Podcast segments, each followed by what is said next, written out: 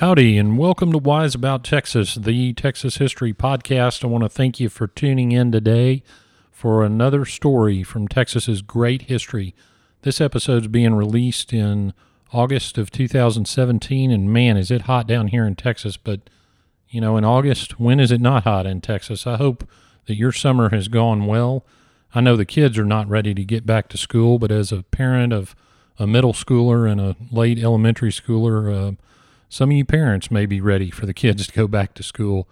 Uh, it's been a busy summer in the Wise About Texas World headquarters. Um, I've got some great ideas for some new episodes, and I'm going to ramp back up on the production schedule. It's been a busy summer. We've had a couple of trips. I talked about the road trip that the family took, uh, 2,100 mile road trip, and uh, that sort of put the hammer on the production schedule. But um, I went ahead and 2100 wasn't enough, so I took another 2300 mile road trip driving from California to Texas, and uh, may may have run a little side errand in Colorado, but the part of Colorado that we drove through was part of the original Republic of Texas, so uh, I occasionally still claim that area for Texas. Sure are a lot of Texans up there anyway. Well, we came back uh, from that road trip through Amarillo, and of course did a very Texan thing and stopped at the Big Texan Steak Ranch and had a meal. And as we were headed from Amarillo uh, back home, we passed by a town that has an interesting history. And we got to talking about it in the car. And I thought I might talk about today the um, guy that founded that panhandle town and a little bit about the town and how the old boom towns were built. So let's go back to the 1920s and get wise about Texas. We're going to start by talking about this individual that founded the town. His name was Asa Borger, and uh, Asa spelled A S A, and I pronounce it Asa because his nickname was Ace, and uh, he's noted in some sources as a town builder.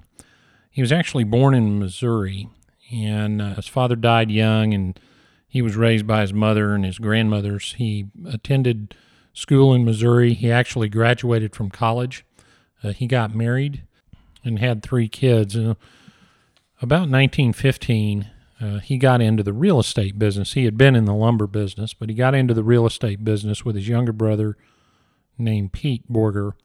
And they sold real estate around a mining town in Oklahoma, a town called Picher, P I C H E R, Oklahoma. And uh, there were some lead mines and zinc mines there. And he must have picked up the real estate business pretty quick because he went on to found an oil town uh, near Bristow, Oklahoma. That oil town, appropriately enough, was called Slick, Oklahoma. And um, he must have learned how to build those boom towns because he launched another one, uh, Cromwell, Oklahoma. Now, let me tell you a little bit about Cromwell, Oklahoma, to give you a flavor of the kind of towns Ace Borger was starting to build.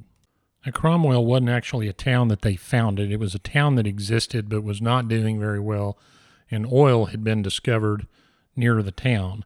And so Ace and Pete got the idea to go into Cromwell and fire it back up. Well, the residents of Cromwell certainly were happy to see him and happy to see the prosperity their town was surely about to enjoy. Well, thousands of people came to Cromwell when the Borgers announced what they were doing Unfortunately, uh, it was not thousands of good, decent, hardworking folk, but uh, thousands of people seeking their fortune. Now, most of the people, I'm sure, were there for the right reasons, but there was a big collection of bootleggers and moonshiners and, uh, let's say, um, ladies of the evening and uh, plenty of gamblers and Cromwell was later described not not long after the Borgers got there as the most wicked city in the world. So the inhabitants of Cromwell decided that uh, this was not all that it's cracked up to be. They actually got uh, an old gunfighter, an old law enforcement uh, man named Bill Tilghman, who has his own great stories from Old West lore. Tilghman had been city marshal in Dodge City and was well known. He came out of retirement to help um, Cromwell, but uh, that didn't work out very well because about a year after he got there, uh, he was shot to death, and he, he was actually shot to death by a crooked prohibition agent, or at least that's the story. So um, Tilghman, of course, was famous and well liked. So all of his friends, or not all of his friends, but many of his friends got together and uh, got a little revenge for Tilghman's murder in Cromwell by burning down every meaningful build- building in the city.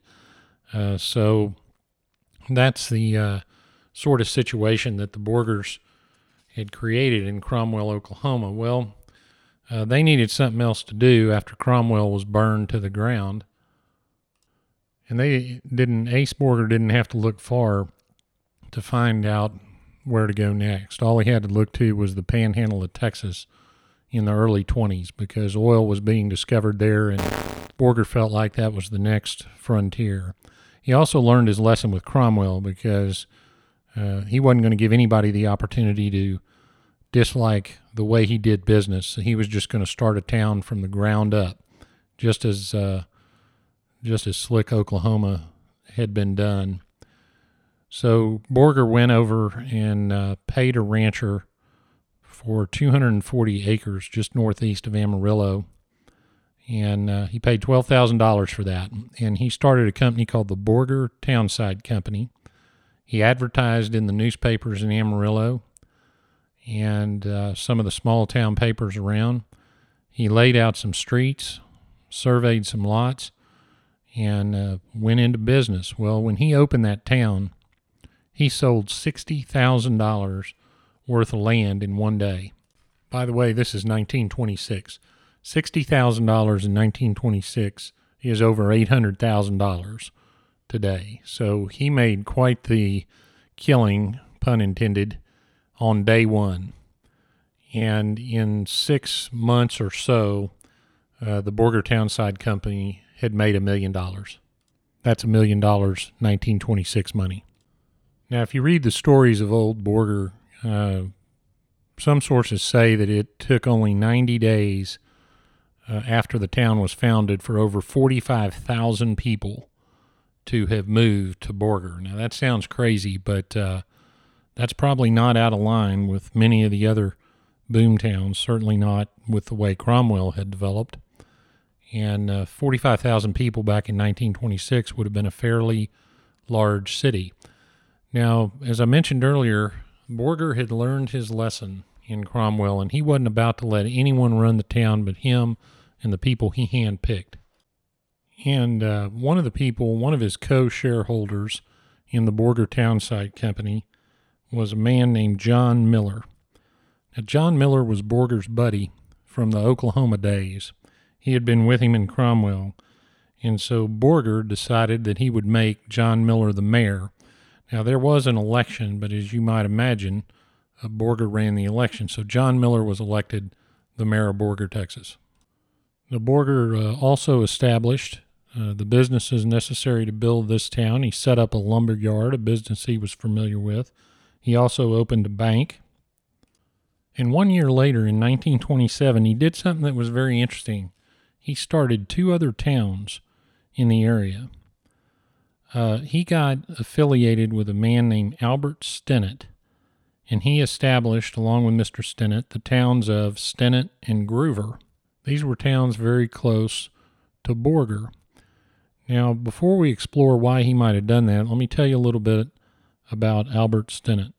Stinnett's full name was Albert Sidney Stinnett, named, of course, for Albert Sidney Johnston, the subject of one of my earlier episodes. Um, Mr. Stinnett had three children with his wife Cornelia. He moved uh, from Fort Worth to Amarillo in the early 1900s, and he was one of the first individuals in the Panhandle in the Plains area to start the cottonseed oil business and the cottonseed cake business, and he operated a seed and grain distributing agency. Uh, now, those are plentiful around that area if you're anywhere in the South Plains or in the Panhandle and he can be fairly said to be one of the pioneers of that industry. He was a big booster for the Panhandle area. He was um, president of the Panhandle Plains Chamber of Commerce. Uh, he was very involved in city affairs in Amarillo. He helped bring railroads, much needed railroads, to the area to help the farmers get their products to market. He was very involved in uh, a dam project for the Canadian River that he felt would help irrigate the land in the area. In other words, he was a very active, engaged, successful, and by all accounts, upstanding citizen of the area.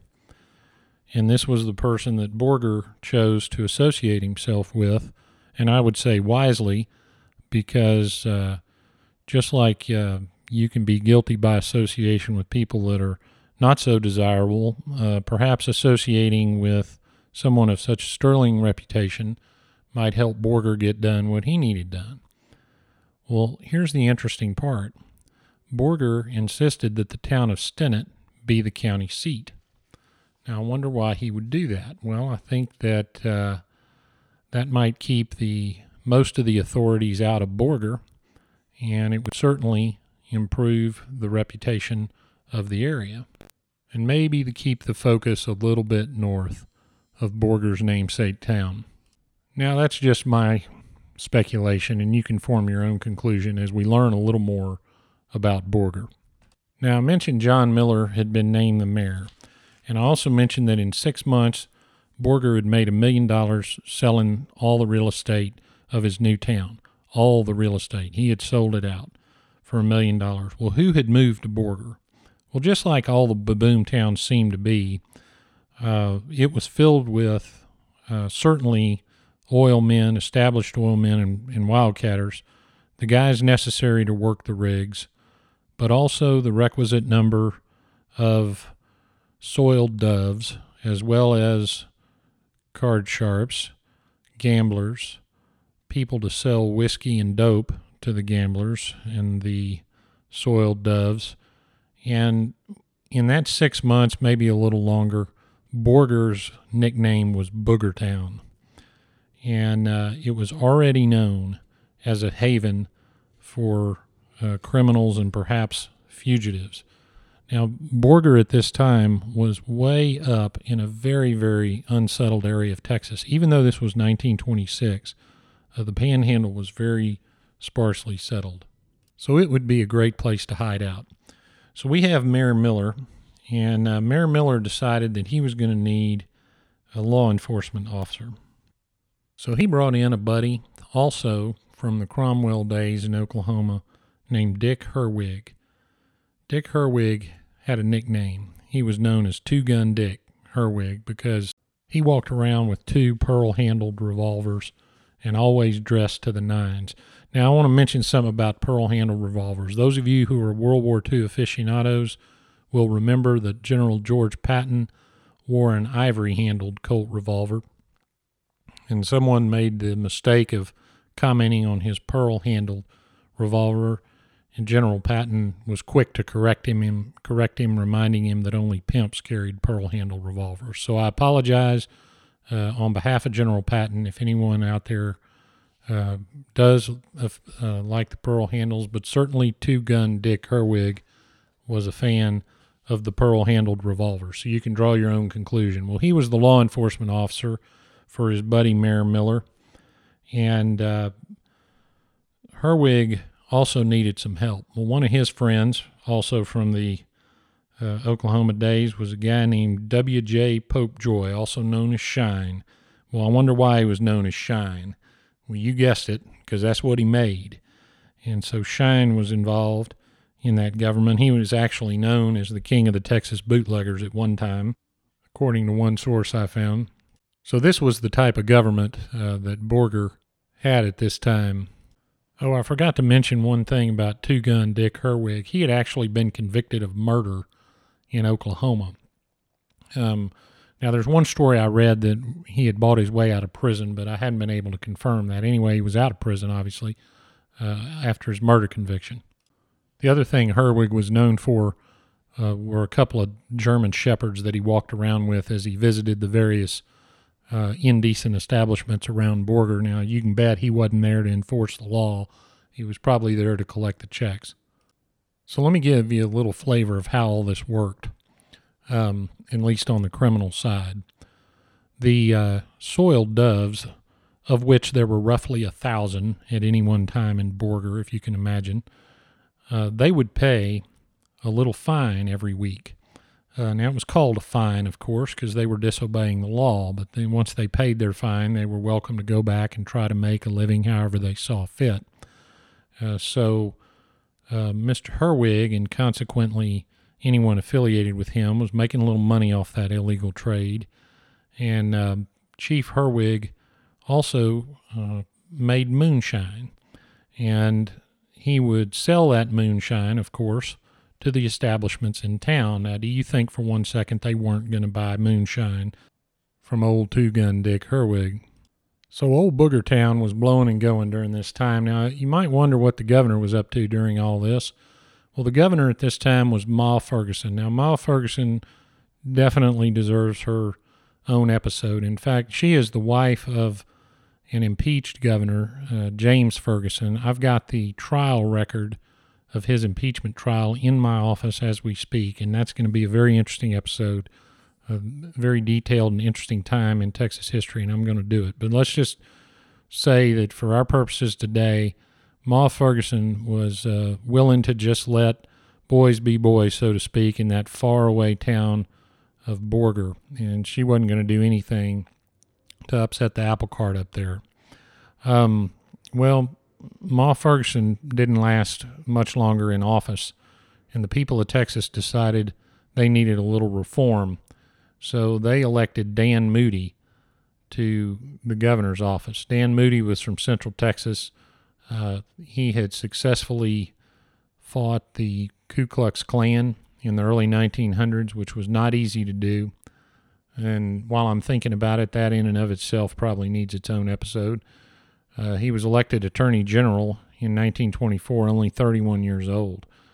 Um, so in 1926, uh, he beat Ma Ferguson in the primary uh, for the gubernatorial nomination. Now, Texas at that time was 100% Democrat. So if you won the Democrat primary, you were going to win the election, which Dan Moody did. Now, he didn't win it uh, running on a platform of cleaning up these boom towns, but Borger was definitely something that was going to require his attention. So in the spring of 1927, he sent the best man he could think of up to Borger to take a little assessment of what was going on, and that man was Frank Hamer of the Texas Rangers. Now, y'all out there who are familiar with Texas history recognize the name Frank Hamer. Frank Hamer was the one that led the investigation and chase of Bonnie and Clyde and brought them to their eventual reward on a back road in Louisiana later in his career. At this time, Frank Hamer was known as one of the toughest Texas Rangers in the force. Well, I found a quote from Hamer about Borger, and he said that the worst crime ring I've seen in my 23 years as an officer exists in Borger. That quote appeared in the Austin American Statesman, so something was going to have to be done about this one of the things that Hamer discovered was that, uh, and he wasn't the only ranger up there. There was a captain named Tom Hickman who was with him, and they discovered that it was Herwig and his officers that were some of the toughest problems to handle, not just the rowdy citizens. In any event, Hamer and Hickman went about trying to clean the town up. I was looking at the Borger paper from this time period in April of 1927 uh, there's a sub headline, a couple of headlines. One that was interesting was Borger to be shut up tight today. And what they're talking about there is that the businesses had traditionally been open on Sunday, which was a heinous crime in Texas at the time. We had what's called blue laws, and uh, none of the businesses were supposed to be open, especially not the saloons and gambling dens, et cetera, et cetera. But of course they were. One of the other interesting sub headlines is that four cops and six sheriff's deputies quit. And if you read the story, what uh, Hamer and his group were doing was running out or the corrupt officials, or at least they thought they were doing so. And they certainly did run out some corrupt officers, but uh, we'll see who replaced them.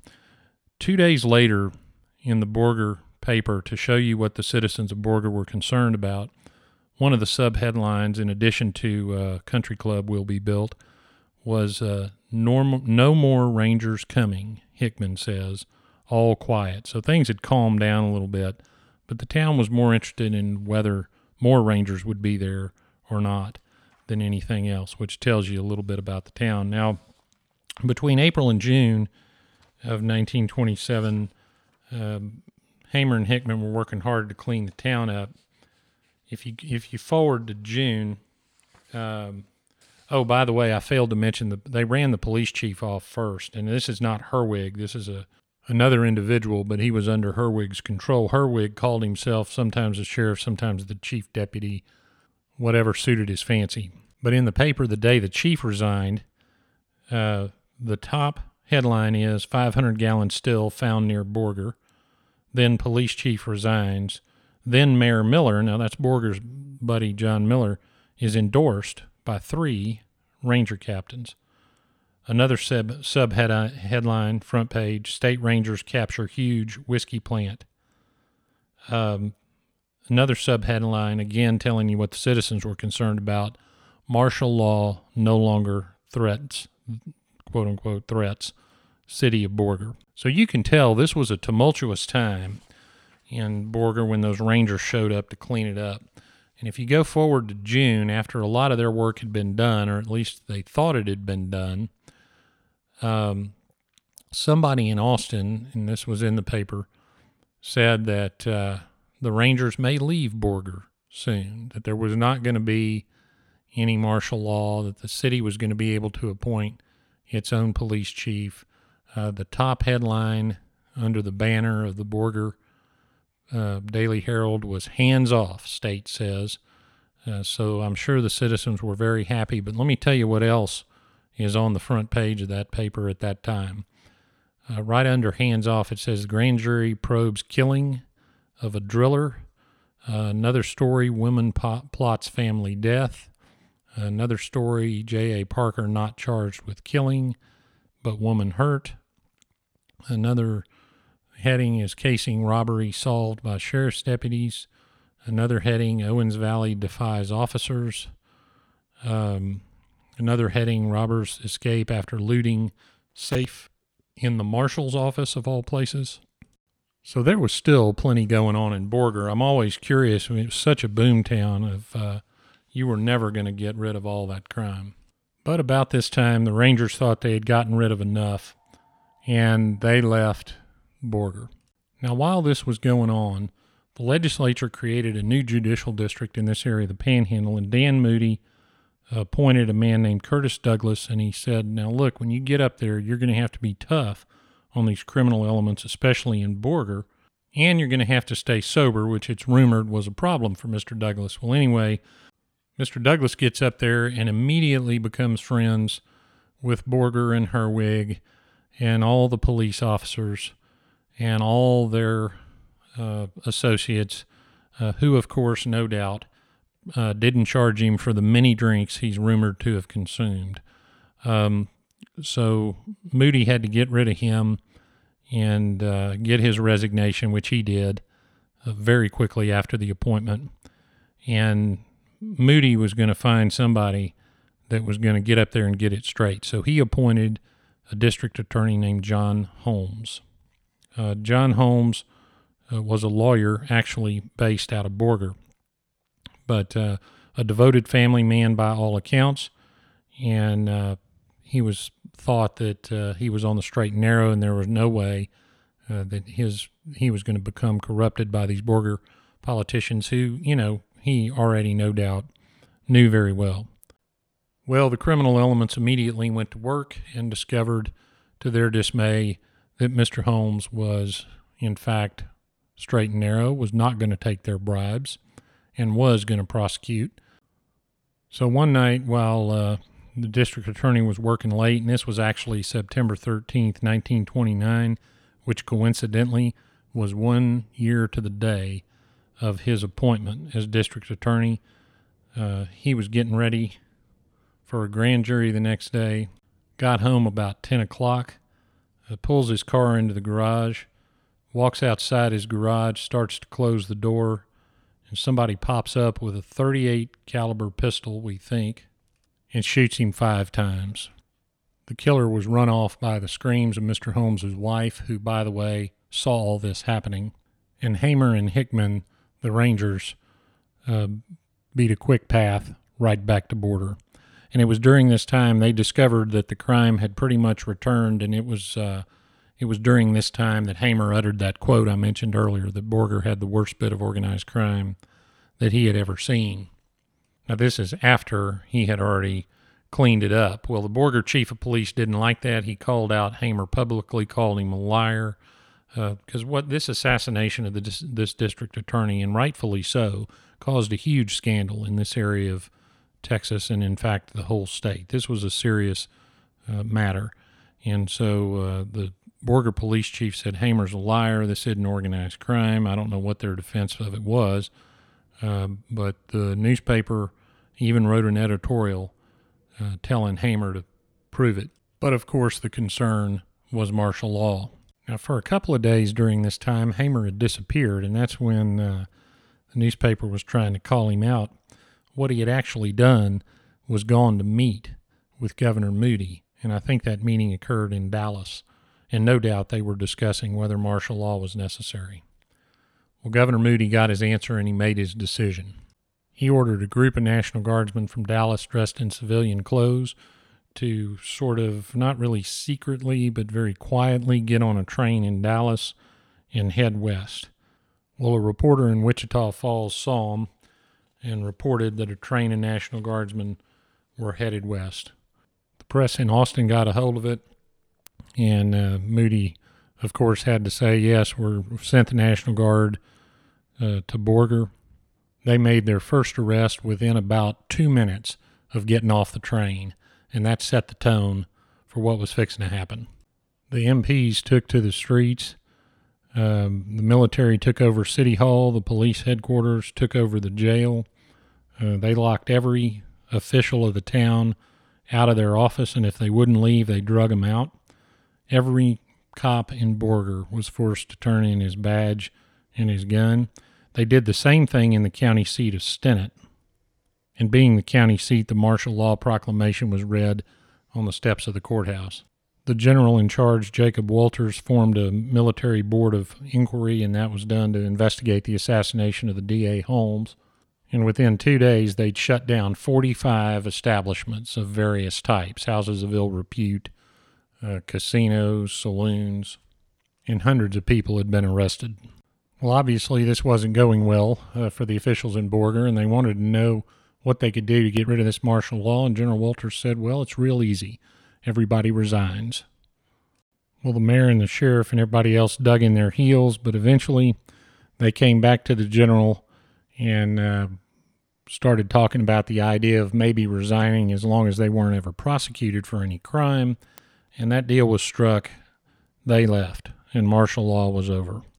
Of course, the mayor, sort of like E.J. Davis locking the governor's office when he was finally kicked out of office, uh, the mayor publicly said, Well, I'm just a scapegoat for Dan Moody, and I didn't do anything wrong. So he perhaps felt like at least he got the last word, but also he was out of office. And the only bad thing about the martial law, which was lifted about a month later, was that uh, nobody ever solved the murder of District Attorney John Holmes.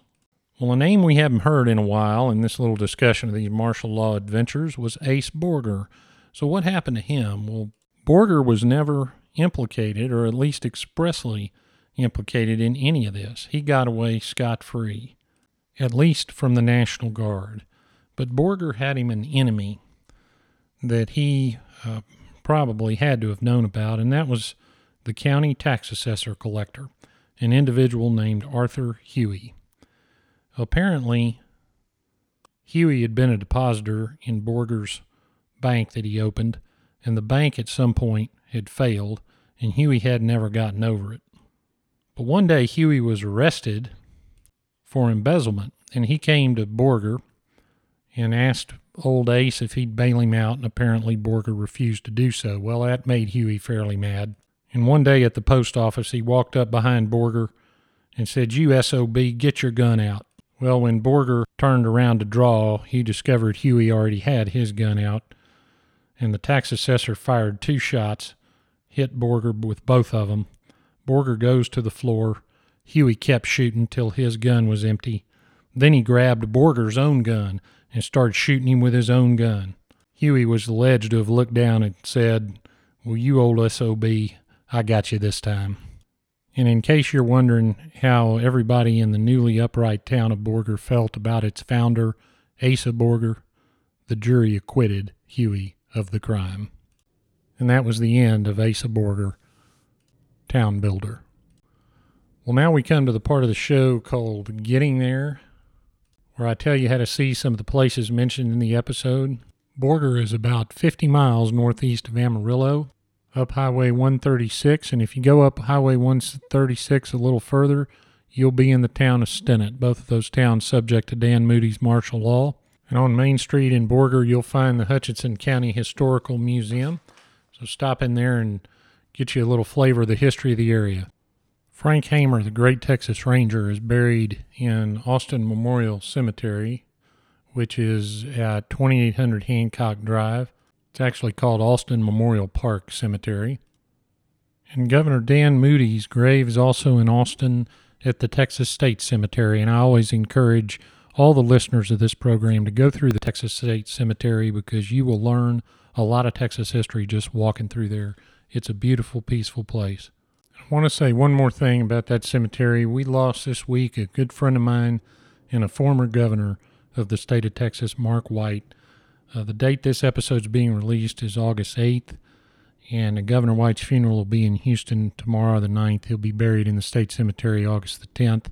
We were in a lunch club together in Houston, and we might have been on the opposite side of some political issues, but he was a good governor for Texas. He loved the state of Texas, and I want to dedicate this episode to former Governor Mark White. Well, that wraps it up for this episode of Wise About Texas. I hope that you will follow the show on Facebook, follow the show on Twitter at Wise About Texas. We're on Instagram at Wise About Texas. I want to thank you. We're well over 115,000 downloads of this program. It's been a busy summer uh, for downloading. I'm really appreciative of that. I, I'm uh, always amazed at how many of y'all are listening, and I hope that you'll continue to provide me some feedback on the episodes that I've done and give me some more ideas for episodes you want to hear. I've got a good list going, and uh, we're going to have to keep this podcast going a long time to get to all of your stories. But that's my goal. I want to keep doing it. I love doing it. I love traveling around this state, and I love hearing your stories. So tell the tell a friend about Wise About Texas, and leave a review on iTunes if you get a minute. That helps other people find the show. Well, I hope your summer wraps up successfully. I hope you'll go out and do something for Texas today. And until next time, God bless Texas, and we'll see you down the road.